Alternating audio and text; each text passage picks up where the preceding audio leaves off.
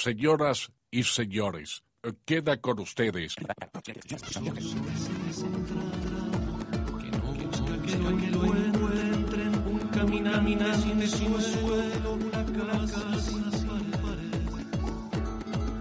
Raíces nómadas. Nómadas. Raíces nómadas. Nómadas.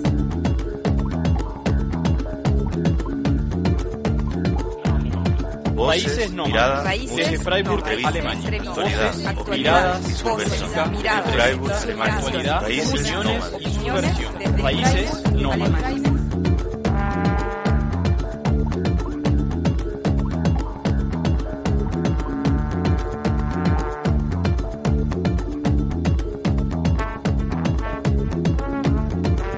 Raíces, entrevistas, voces, miradas, opiniones, música, entrevistas, actualidad, raíces, opiniones, subversiones, Alemania, Alemania. Raíces nómadas. Raíces nómadas. Raíces nómadas. Raíces nómadas.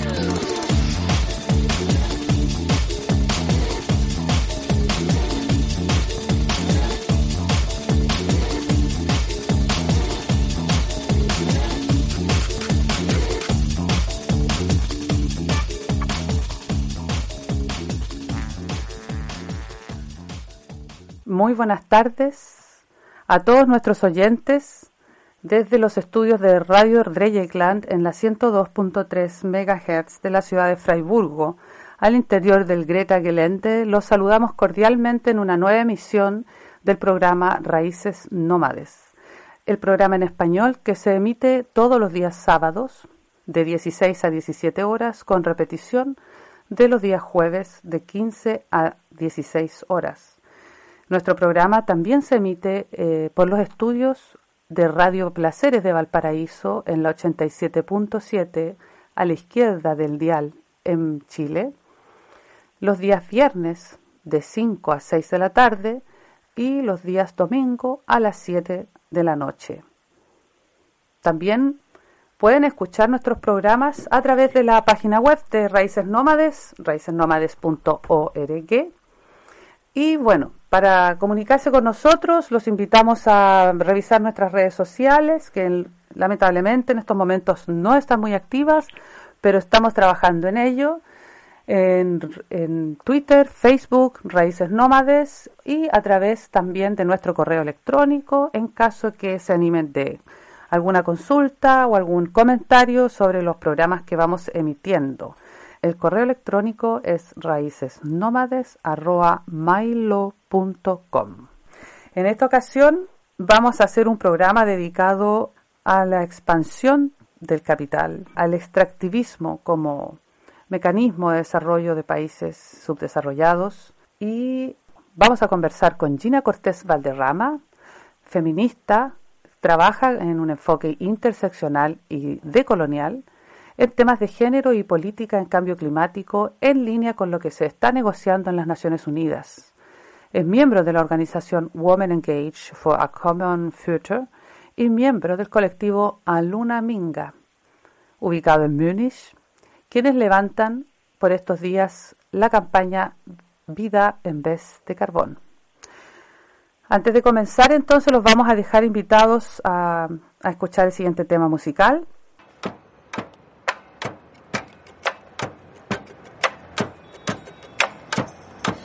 Crear un canto para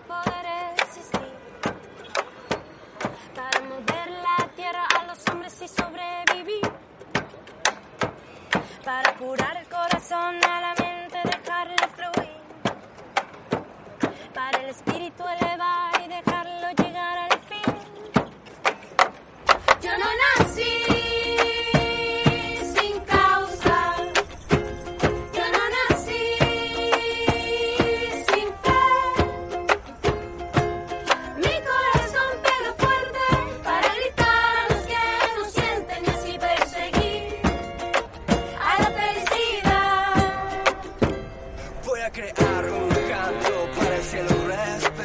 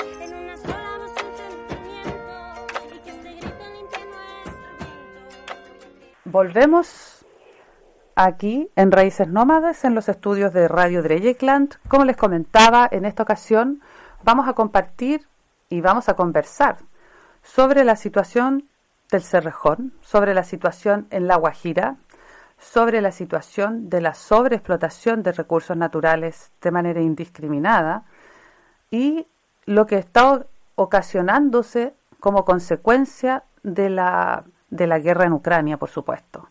La semana pasada estuvimos conversando de la situación que ocurre en estos momentos en La Guajira, en donde ya eh, diversas organizaciones sociales de tipo ambientales, eh, de abogados y, y de otras organizaciones de la sociedad civil, en conjunto con, con los miembros del pueblo indígena Wayú, llevan realizando para la protección y la detención de la explotación de carbón mineral de la mina Tajo Abierto más grande en Latinoamérica para la extracción de este recurso, que está dejando graves consecuencias en esos territorios, continúa obligando al desplazamiento forzado de comunidades en la antigüedad a través de la violencia, en la actualidad a través de la captación de sus aguas. Y como consecuencia, sin agua los pueblos no pueden vivir y se ven obligados a desplazarse.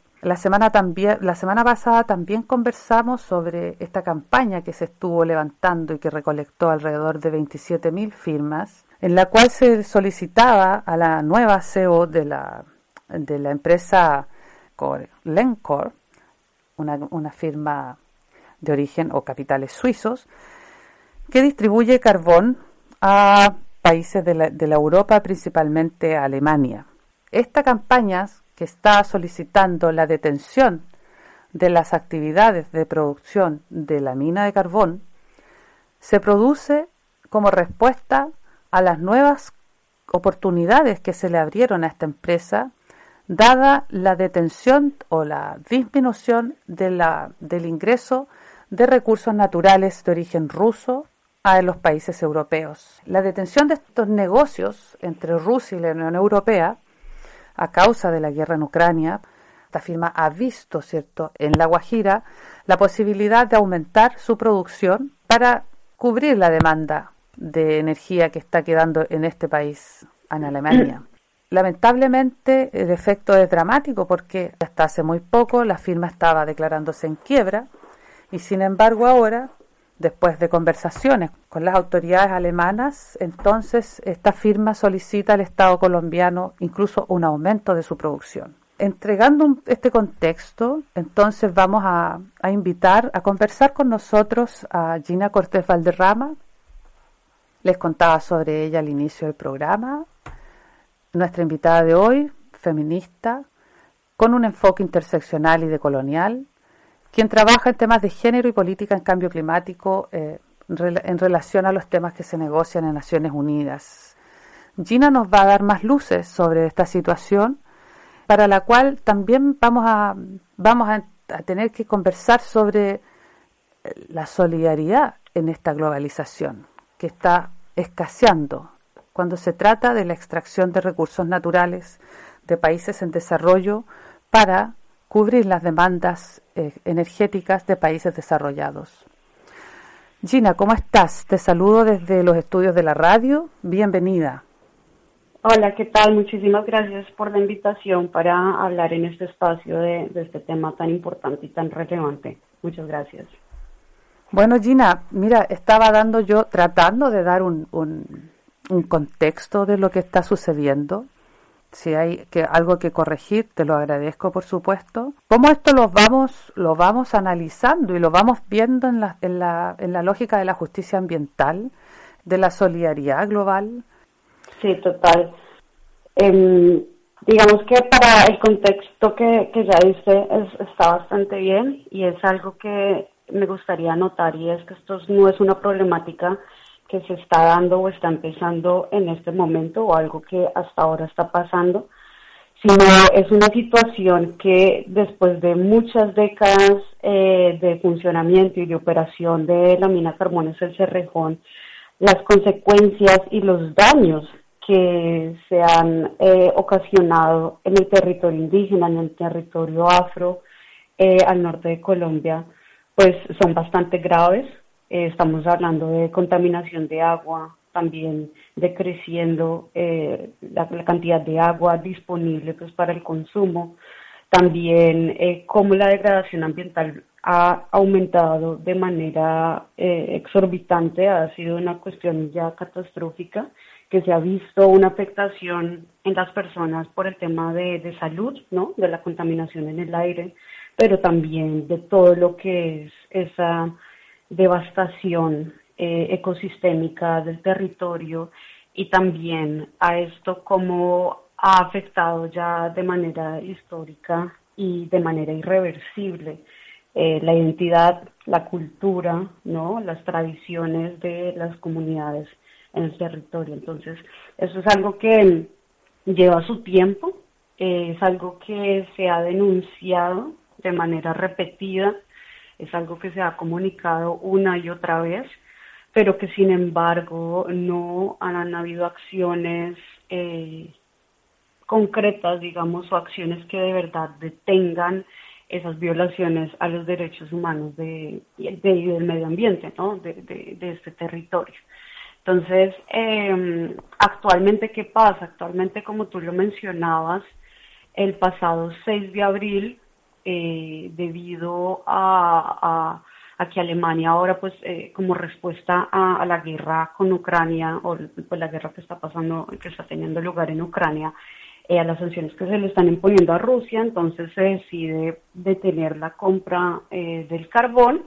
Y entonces hay un llamado, hay eh, una comunicación entre el gobierno alemán y el gobierno colombiano, en donde se pide pues incrementar eh, la venta del carbón colombiano.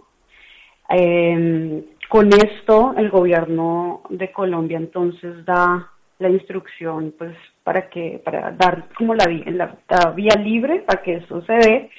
Y es así como entonces eh, la creciente demanda por el carbón colombiano le da ese nuevo impulso al Cerrejón, ¿no?, a esta mina de carbón pues más grande en Latinoamérica, que eh, iba a cerrar, ¿no?, iba, iba a cerrar eh, su, su funcionamiento debido a una baja demanda en el material.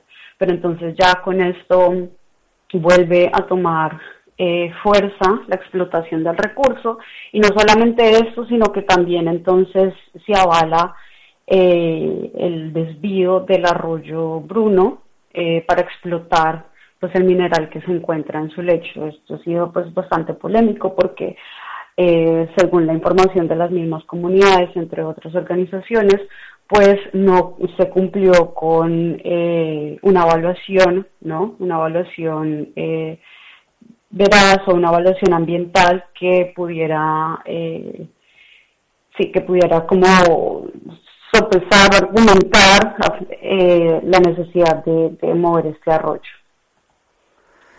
Ay, qué escandaloso. Mira, uno no se puede imaginar cómo es posible que se que se planteen la idea de mover un, un, un, el curso de un río, pero tampoco es nuevo, ¿no? En el año dos mil dieciocho ya tuvieron miembros del C A J A R, este colectivo de abogados, defensores de derechos humanos y de la naturaleza, alegando justamente esto, esta idea, este plan que había para poder explotar más carbón, entonces correr, mover el curso del río eh, y acceder a ese recurso.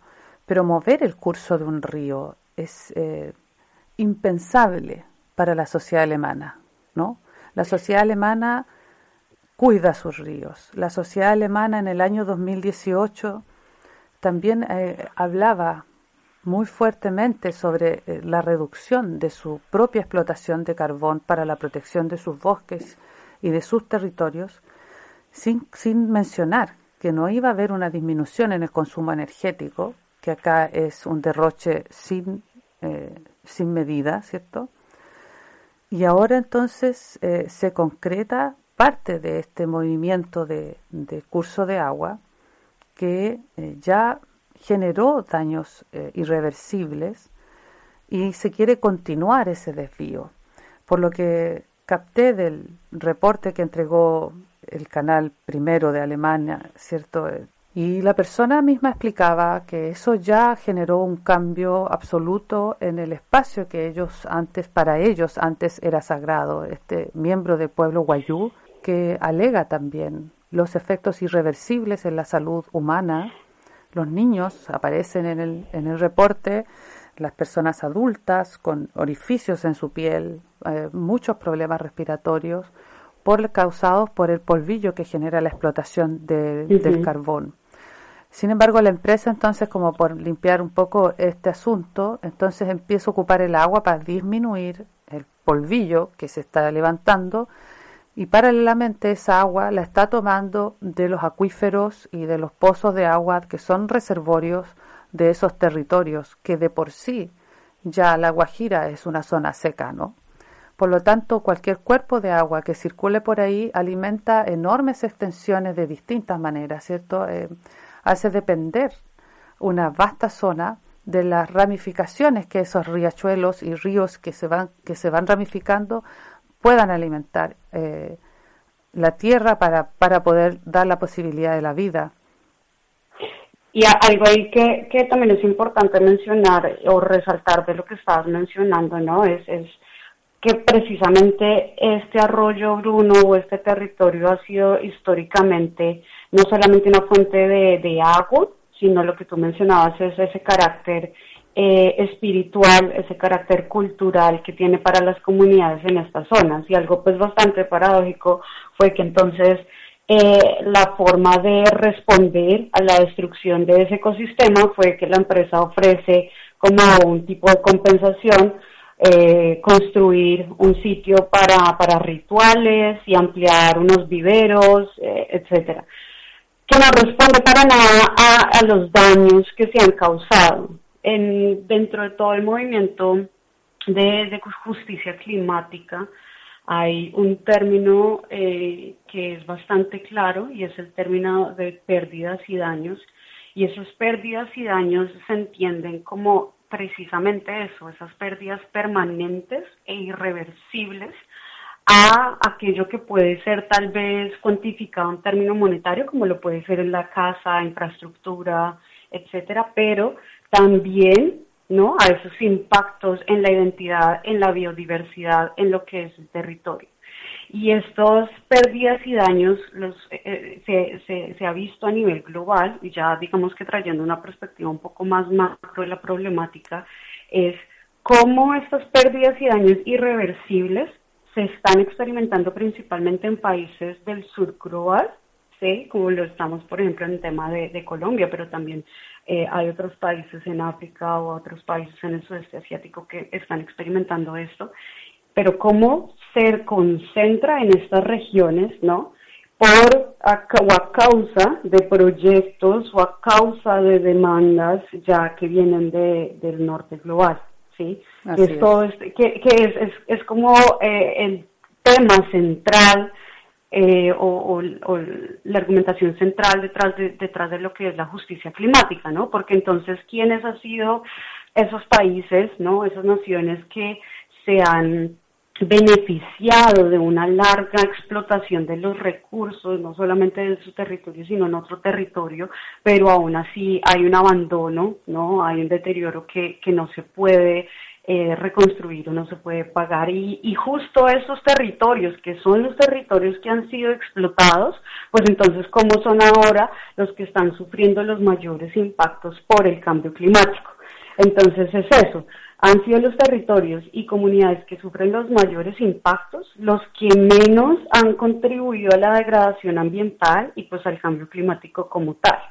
Que, que, y esto y esto no surge simplemente como algo de la noche a la mañana o algo así, sino haciendo un análisis un poco más profundo, esto sigue unos patrones eh, que están muy bien fundados en el colonialismo. Exactamente. ¿Sí? En una forma de, de, de destrucción, ¿no?, unas bases de destrucción, expropiación, explotación de lo que es el territorio, de lo que es ciertas culturas, y cómo esta base colonial de, de, de desarrollo que sigue, lo vemos en la guerra, lo vemos eh, eh, con todo el tema de la pandemia, ¿no? Uh-huh. Lo vemos con el tema de, de la extracción de los recursos, como esto está eh, promoviendo o está exacerbando, ¿no?, esas inequidades, esas violencias, esa discriminación tan estructural y tan arraigada en, en nuestra sociedad y en nuestras regiones como lo es eh, pues Latinoamérica, ¿no? Así es, Gina. Mira, creo que vamos entrando lentamente a esta a esta temática de la de cómo lo vamos viendo ma- macro, porque tenemos que ir repartiendo responsabilidades de una vez por todas, tenemos que ir reconociéndonos, tenemos que irnos ubicando como seres humanos, porque en estos países eh, se produce una paradoja o se produce una incoherencia, no sé cómo expresarlo, ref- en respecto de estas nuevas generaciones que están movilizando al mundo por el cambio climático y que, sin embargo, no están completamente incorporadas en esta necesidad de asumir responsabilidades personales, colectivas y, y, lo- y, y globales, para la protección de los recursos y las posibilidades de poder disminuir el, el avance de este cambio climático. Mira, te propongo que vamos a, a un espacio musical, ¿te parece?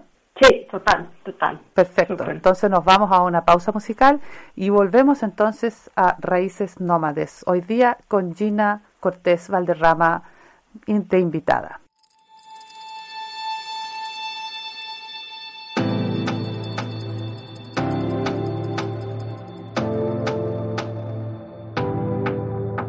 Nos quitaron el mar, nos quitaron el cielo, vendieron por nada, se nos acabó. Nos quitaron el viento, quemaron la selva, vendieron las tierras, apagaron el sol.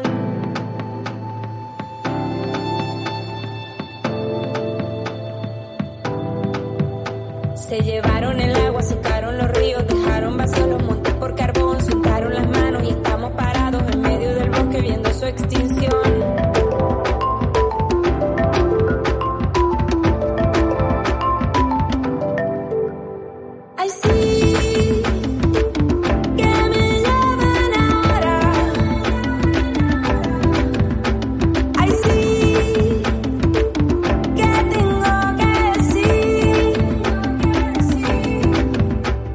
Secaron los lagos, extinguieron los seres, apagaron las luces, pidieron perdón, explotaron las minas, llevaron el oro, volvieron por más, pero ya se acabó.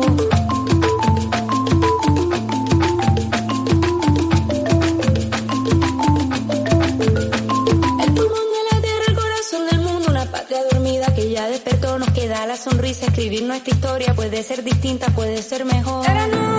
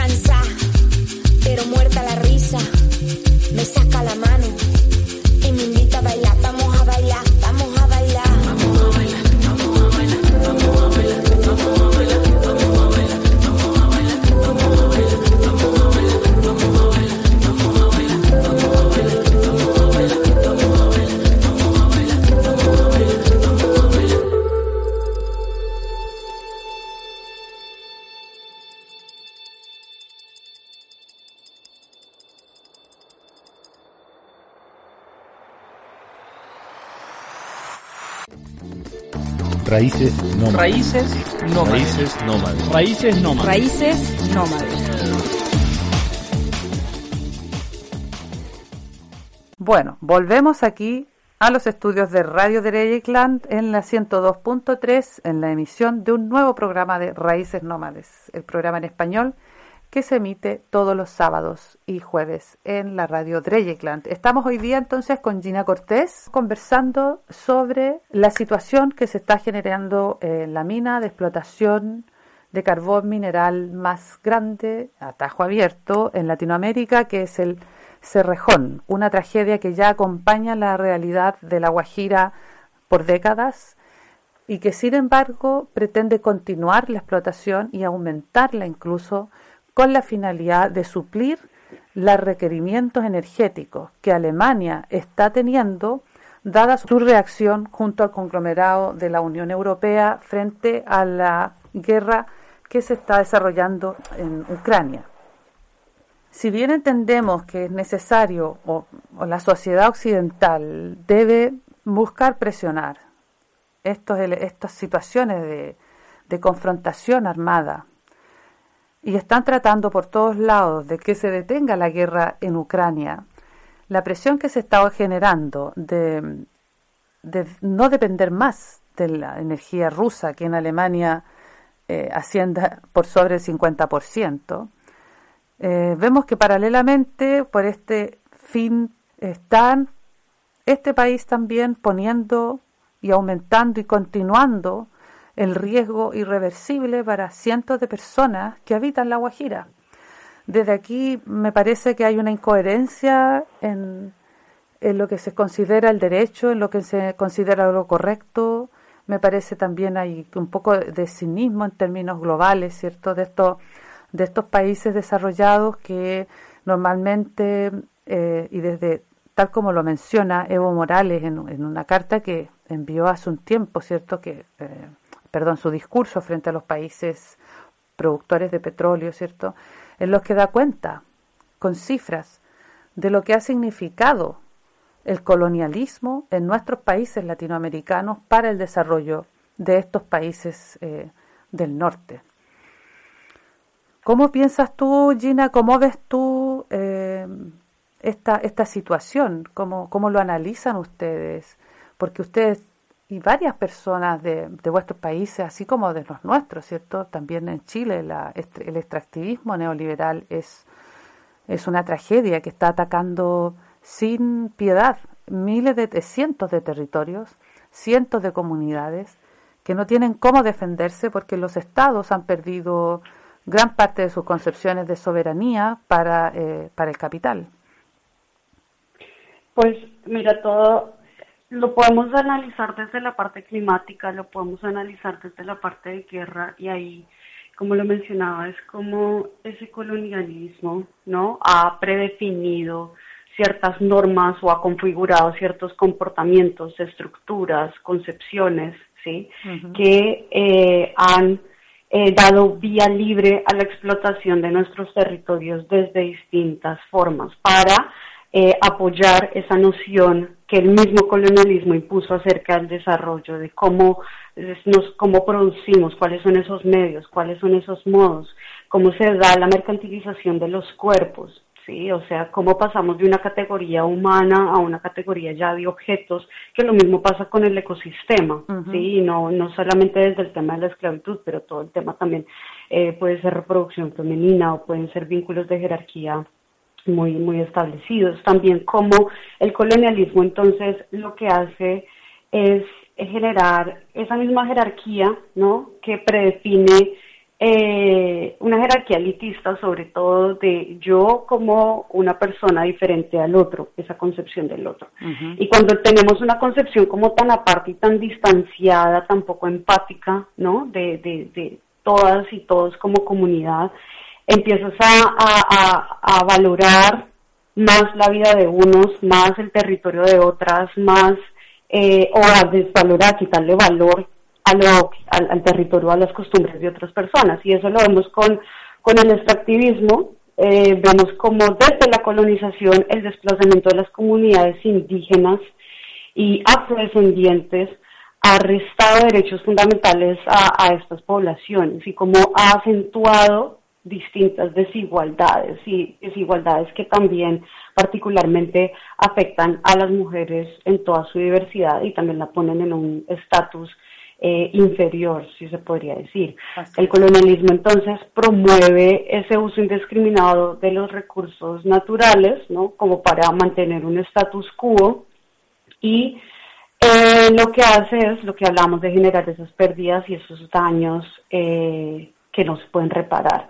A nivel de justicia climática, lo que tú hablas, la historia colonial, significa una responsabilidad histórica y moral, ¿sí?, en la que necesitamos hablar de reparaciones, necesitamos hablar de rendir cuentas por esas responsabilidades de esos países que han estado al cargo de, de, de generar esta destrucción por todos esos daños que se han hecho. Se deben reparaciones, y reparaciones que no estemos hablando de, de, de una bonita caridad, de estamos ahora hablando de, de cooperación y algo súper romántico, sino de verdad de empezar a tener eh, una responsabilidad, un cambio. Dentro de todo lo que lo que es, es, pasa, digamos que ya de manera más formal dentro de las Naciones Unidas, eh, cuando se formó la Convención Marco sobre Cambio Climático, también se reconoció y se dijo que los países deben actuar sobre la base de las responsabilidades comunes, pero diferenciadas de los países a la hora de abordar el cambio climático. Es decir, claro, todas y todos y todos tenemos que eh, actuar y, y, y cambiar comportamientos eh, para, para que sean más amigables con el medio ambiente o que, que respondan a ciertas eh, prácticas un poco más sostenibles, pero es una diferencia entre los países, ¿no? No es lo mismo eh, pedirle a, por ejemplo, a Haití, que ha sido un país que ha sido tan devastado por muchísimos eh, Eh, por muchísimas catástrofes naturales, entre otros temas políticos, etcétera, que tenga la misma responsabilidad de actuar que, por ejemplo, lo puede tener Estados Unidos, entre otros países. Entonces, es, es entender esa diferencia en las responsabilidades, es, es tener en cuenta pues, precisamente esa historia colonial y entonces empezar a trabajar en ello, ¿sí? Trabajar con estrategias, con hojas eh, de ruta nacional, regional y local, hacia eh, un cambio verdadero, hacia una transformación verdadera.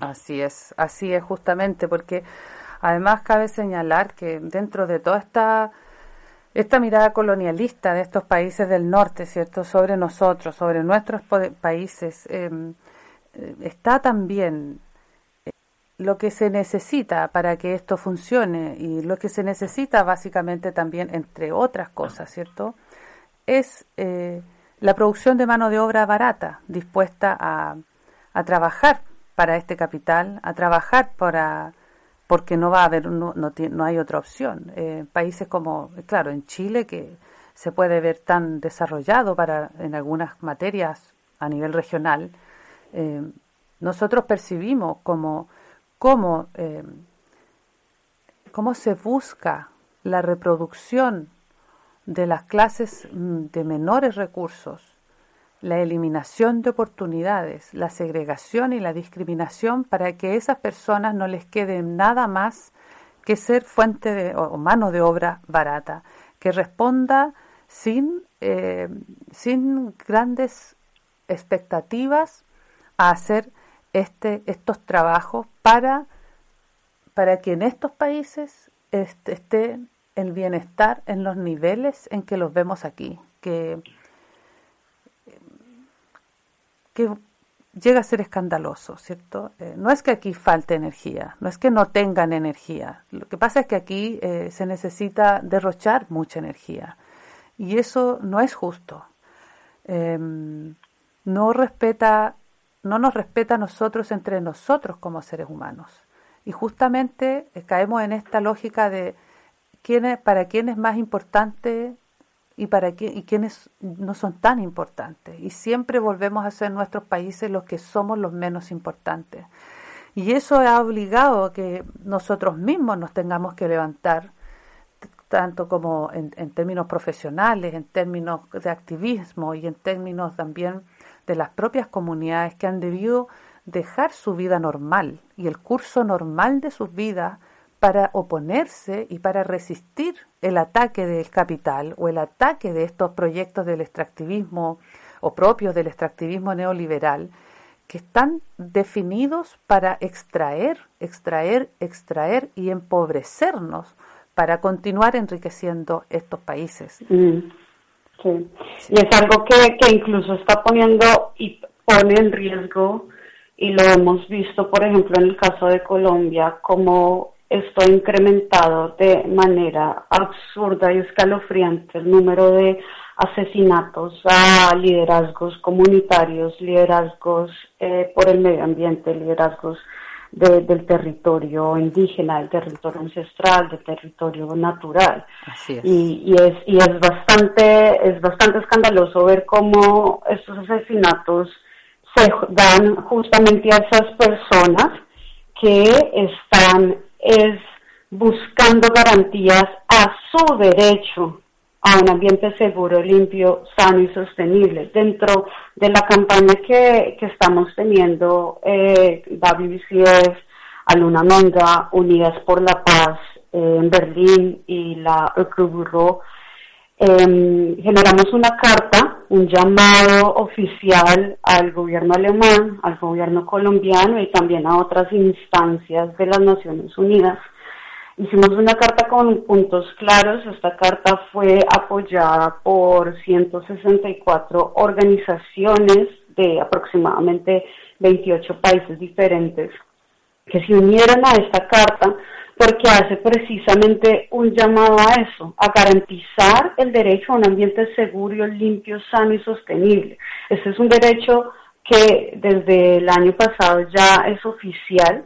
Sí, uh-huh. es eh, por más que es algo que debería ser intrínseco y no debería ser discutido, ¿no? Pero así es el proceso eh, legal en, to- en distintas instancias, pero es un derecho y se debe garantizar, ¿sí? Ha, ha habido un incremento en los patrones de amenazas, de persecuciones, de hostigamiento a lideresas y líderes en estos territorios, y esto tiene que detenerse. Los gobiernos tienen que poner eh, garantías para que precisamente las comunidades puedan tener un sistema de quejas y reclamo independiente, sí, que no sea manejado por las mismas instancias que generan las licencias o que dan libre a este tipo de actividades, sino un sistema independiente, controlado y que permita a la persona o a la comunidad eh, generar su queja y, y, y luchar o, o, o simplemente reclamar un derecho que es básico. Entonces, eh, dentro de la carta hacemos precisamente ese llamado y hacemos ese llamado también a asumir las responsabilidades históricas, ¿no? Y también a que de manera global, que era lo que tú estabas mencionando con el tema de la coherencia, ¿no? Estamos hablando de que debemos limitar el calentamiento global, estamos hablando que tenemos una crisis climática muy grande, estamos hablando acá que entonces la Unión Europea va a reducir eh, sus emisiones, etcétera, a nivel doméstico, pero ¿qué pasa a nivel internacional? ¿Qué pasa a nivel externo? Hay que tener esa coherencia y, y estamos en un escenario alarmante. Eh, este año salieron los últimos reportes del I P C C. El I P C C es esta comunidad científica que eh, desde hace muchos años eh, tiene un mandato para revisar todas las publicaciones, toda la investigación científica que se ha realizado sobre cambio climático, sobre soluciones, y llegan a conclusiones y reportes para dar eh, como eh, dar una vía, ¿no? Para dar una ruta Eh, desde la ciencia, y en este último reporte de mitigación y en el reporte de impactos y vulnerabilidades se afirma que tenemos treinta meses. Tenemos treinta meses para hacer los cambios en la producción, en el consumo, si de verdad queremos evitar un caos mayor, ¿sí? Tenemos que hacer un cambio ya. Y, y es entonces... Y, y lo bueno, o sea, es, es bastante es bastante oscuro, digamos, el, el mensaje, o es bastante como, deprime muchísimo tener esto, pero el mismo reporte y la misma comunidad científica dice, sí se puede, sí es posible, pero si es si si si si si, si queremos que esto suceda, tenemos que hacer un cambio, pero total, o sea, no podemos seguir explotando de la manera que estamos explotando. Es muy, el, el reporte también es, es bastante interesante porque en el reporte se resalta precisamente ese conocimiento local, ese conocimiento indígena y de cómo esta relación, cómo esas prácticas ancestrales tienen que ser tomadas en cuenta para la lucha contra el cambio climático. Pero entonces no es coger y hacer todo lo contrario y devastar con ese conocimiento, con, con, con, con otras formas de conocimiento, otras formas de prácticas. Entonces, y esto es, un, esto es algo que, que, que ya las comunidades, eh, digamos que eh, las comunidades indígenas, afro, eh, ancestrales, lo saben, ¿no? O uh-huh. sea, que, que, que, que saben distintas prácticas, sino que ahora ya, al menos con este reporte, con este reporte de la ciencia, a ver si los gobiernos se toman más en serio, se toman más en serio estas afirmaciones y generamos un cambio mucho más ambicioso, porque es que no podemos estar simplemente en una constante diálogo y diálogo y diálogo, pero no actuar de manera coherente con lo que necesita el mundo, con una manera responsable, con una manera justa, ¿sí? Y repensarnos todo con una base en los derechos humanos, en el derecho de la naturaleza y de los ecosistemas por igual, ¿sí? Uh-huh. Porque si no, si no podemos hablar de una reproducción de, de, de discriminación constantemente, ¿sí? Si de verdad no integramos a todas las personas en el barco, o sea, eh, podemos entonces hablar de acá en Europa energía solar o energía eólica o grandes plantas, etcétera, pero si en el sur global estamos extrayendo y lo estamos realizando de otra forma, eh, pon lo mismo el ejemplo de la pandemia, uh-huh. ¿sí? La mayoría de, de la población en países del norte ya tiene sus miles de refuerzos, todas las vacunas. Solo cuatro, cuatro punto cinco, prácticamente cinco por ciento de países en el globo sur, en, en, en la zona de, de, de África, en la región, por ejemplo, han tenido acceso a una vacuna o dos, ¿sí? Exacto. Y es, es una cuestión de injusticia que hasta que no lo ataquemos en todo el mundo, esta pandemia no se va a acabar porque se va a reproducir en, en otras formas y, y no va a cambiar. Y lo mismo pasa con el tema del cambio climático. Si no nos metemos todas las personas en, en, en el barco de cambiar esto y de transformarlo por el bien de todas, no, no, no, no, no lo vamos a hacer. Mira, eh, Gina, estoy concuerdo completamente con tu con tu percepción. Um, vamos a hacer ahora una pequeña pausa musical para continuar ahondando en esto y, y ya ir cerrando la conversación, porque eh, justamente en las comunidades, en los pueblos indígenas, en los habitantes de los territorios, está la respuesta a la, sosten- a la sostenibilidad. Pero tenemos que dejar el marco del cinismo global que ocupa en estos momentos eh, las mesas de negociación. Eh, vamos a ver una pausa y luego volvemos.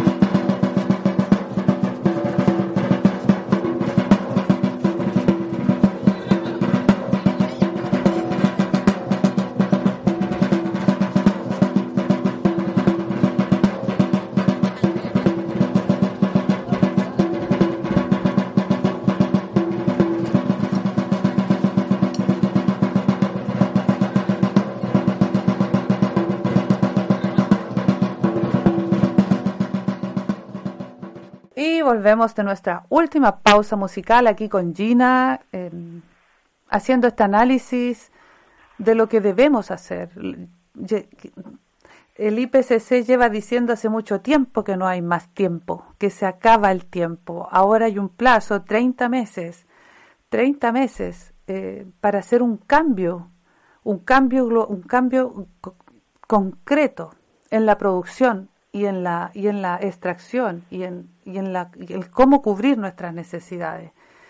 Eh, Alemania, como ya decía, anuncia Eh, cerrar sus plantas nucleares, anuncia detener la explotación del carbón porque muchos jóvenes se suben a los árboles y se toman los bosques para que no los boten, para que no exploten el carbón. Es una muy bonita lucha. Eh, otra lucha más que también cuenta con mi, con mi apoyo y con mi admiración también. Pero entonces nos viene a nosotros la pregunta, perfecto, se acaba la explotación del carbón aquí.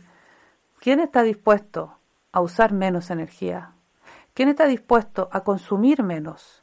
¿Quién está dispuesto a comprender de dónde va a salir la energía si ya no se explota la propia? Y de eso es lo que ya debemos, tenemos que decir basta como sociedades. Es desde ahí que se me vuelve un poco cínica la concepción de la globalización que nos impusieron desde estos países y que hoy en día no está siendo tomada en cuenta en términos de, sí. de la solidaridad que necesitamos, el sur global y el norte global, o, o, o la asunción de responsabilidades históricas y presentes de estos países del norte global hacia nuestros países. En todo esto, y para cerrar, para, para ir dándole cierre a la conversación, eh, ¿cómo aplica o desde dónde vemos la, la, la perspectiva de género? Uh-huh. Eh, ahí podemos entonces seguir como con esa, esa línea que estamos construyendo y es como en ese contexto de cambio climático y nos vamos a enfocar o me voy a enfocar un poco en el tema de cambio climático, las mujeres y las niñas en toda su diversidad, y cuando hablo, digo en toda su diversidad me refiero a también disidencias o a otros eh, géneros uh-huh. no conformes con ese concepto binario, uh-huh. pero entonces como eh, las mujeres y niñas en toda su diversidad suelen verse afectadas de forma desproporcionada por los impactos del cambio climático, como esta distribución desigual de roles entre hombres y mujeres eh, y, y las normas estra- estructurales, ¿no? Esas normas que, que siguen persistentes, pues generan esos impactos eh, diferenciados, ¿sí? Entonces hay causas estructurales como por ejemplo una desigualdad socioeconómica, hay una división del trabajo, hay un predominio cultural o ciertos patrones culturales. Y un ejemplo de eso de poder, lo, lo podemos ver, por ejemplo, con una catástrofe natural, como lo es, son las inundaciones. En algunas regiones, en algunos países, y se puede ver, por ejemplo, el caso de Sri Lanka eh, u otros países, eh, se ha hecho análisis, por ejemplo, también en el caso de Bangladesh, con una catástrofe que tuvieron hace varios años, y era como el número de mujeres que había sobrevivido era menor.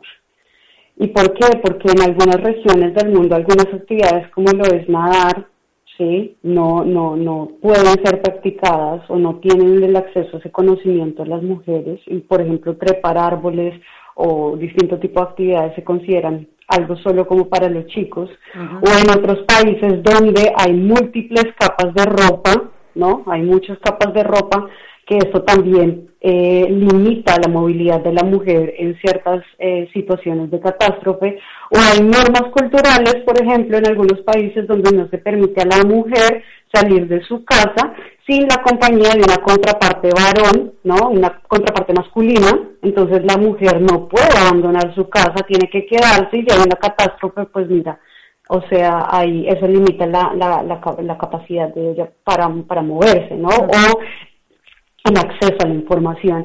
Entonces, esto es solo un ejemplo para que las personas que nos oigan puedan como entender un poco que hay unas, hay unas, hay unos impactos diferenciados, pero así como hay unos impactos diferenciados, hay también un conocimiento diferenciado, hay también prácticas diferenciadas, hay soluciones, hay soluciones que también se están liderando desde una perspectiva interseccional.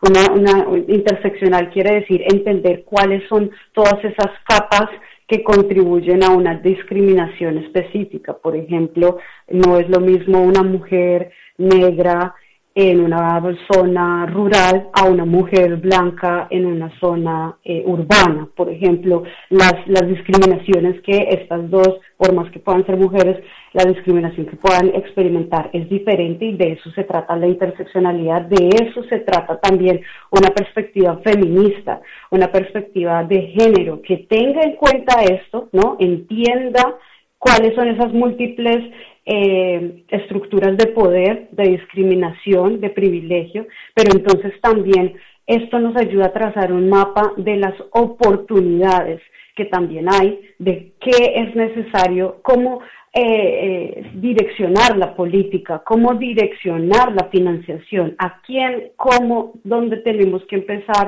eh, a apoyar, cómo lo debemos hacer. Uh-huh. ¿Sí?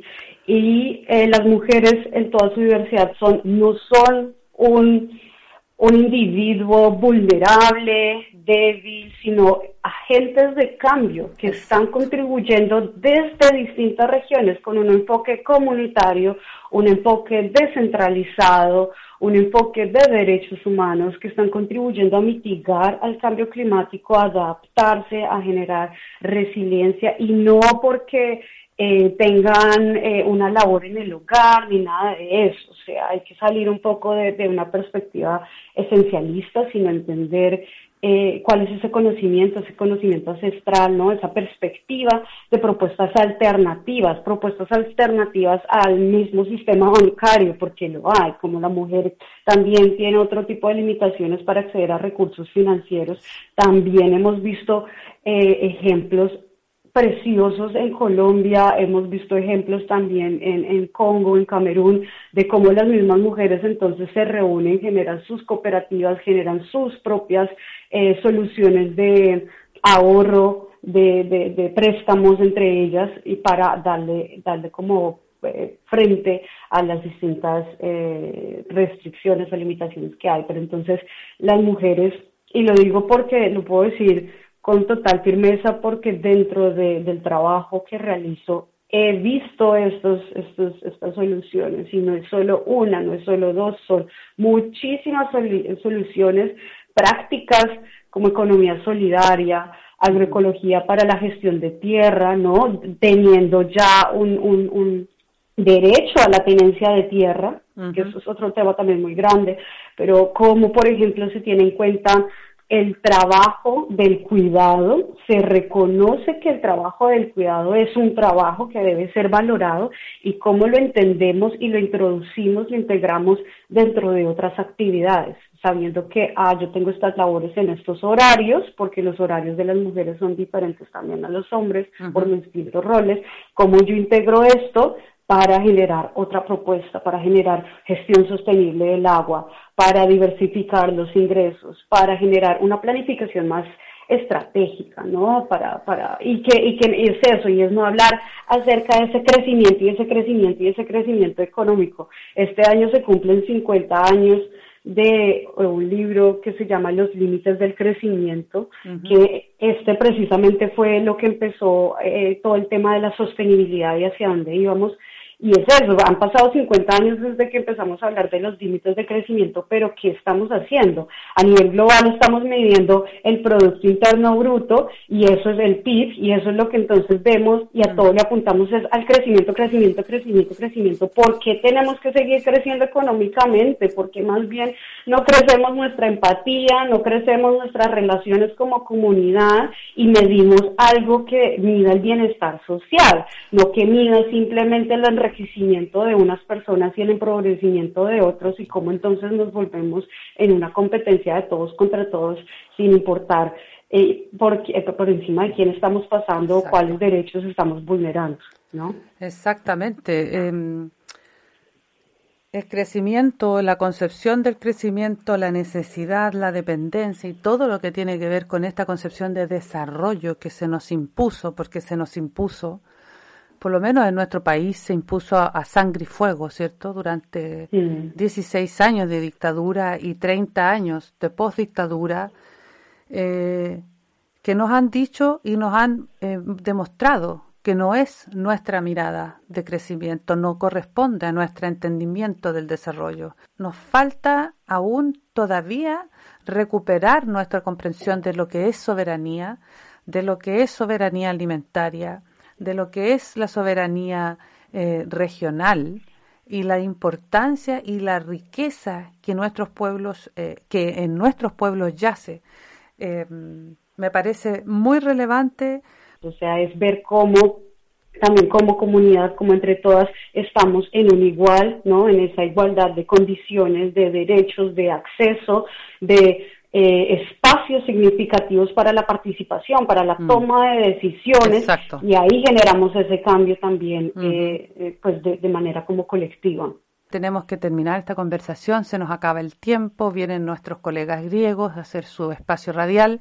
Así es que, bueno, si tengas algo más para cerrar, eh, despedirte, y desde ya te agradezco profundamente tu disposición. Llevamos un par de semanas tratando de, con, de, de, de coordinar esta entrevista, así es que te agradezco mucho y desde ya tu trabajo eh, global, eh, hay que decir. Ah, muchísimas gracias por la invitación, por, por la discusión y por traer estos temas tan relevantes pues a, a, a las casas, ¿no? A, a los oídos de, de tantas personas. La invitación pues también es para que eh, sigan eh, las distintas redes de los colectivos, de las organizaciones, apoyen la campaña, porque si bien es una campaña que, que está eh, apuntando a algo específico, como lo es el tema del extractivismo del Cerrejón, es una campaña que habla por todas, todos, todos. Sí, es una campaña que habla por el bienestar ambiental de todas las personas, eh, de, de, de esa garantía al, al derecho a un ambiente seguro, limpio, sano y sostenible.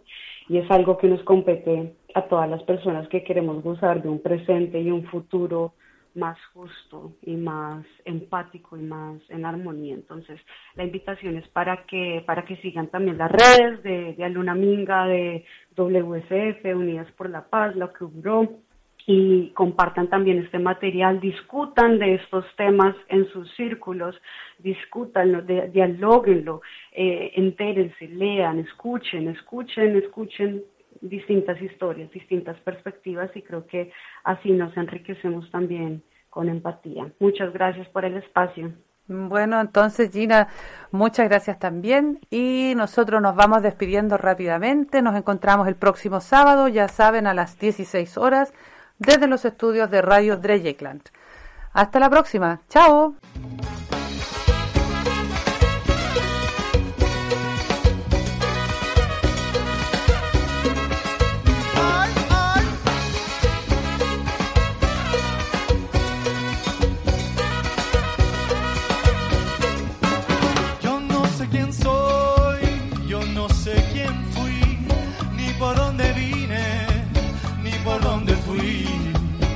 Quiero hablar, no puedo ni pensar, tal vez mañana todo, todo, todo queda atrás. Indocumentado, indeseado, soy un estorbo para este estado, otros que lucran y también roban, traficando con las personas. Indocumentado, indeseado, soy un estorbo para este estado, otros que lucran y también roban, traficando con las personas.